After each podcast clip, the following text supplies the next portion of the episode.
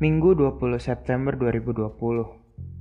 Setelah terjadi hal yang merugikan, aku beranjak dari Katamso 151 menuju Dago 420. Menuju tempat dengan style Japan wannabe.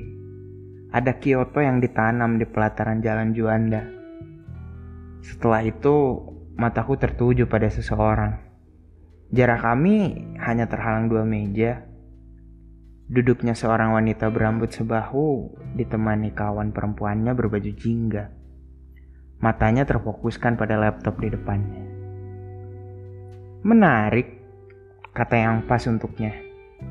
Hijau lumut menjadi penanda baju yang ia kenakan. Beberapa kali ada mata bertemu mata yang membuat suasana menjadi labil antara senang dan awkward.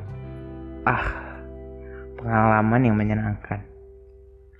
Tak lama setelah itu, ia pergi meninggalkan mejanya. Pergi menjauh, entah ke mana tanpa sebuah pengenalan antara aku dengannya. Menyesal, pastinya. Yang kuingat, ia berjalan menuju sedan keluaran Honda. Menghilang di telan semesta tanpa sebuah pertanda yang nyata. Kulihat jam di tangan. Ternyata pukul 16.15.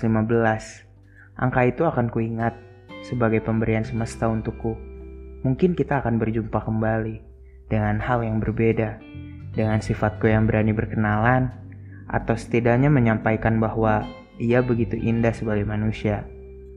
Ada bidadari yang sayapnya terpatahkan, hingga akhirnya menjelma menjadi dirimu.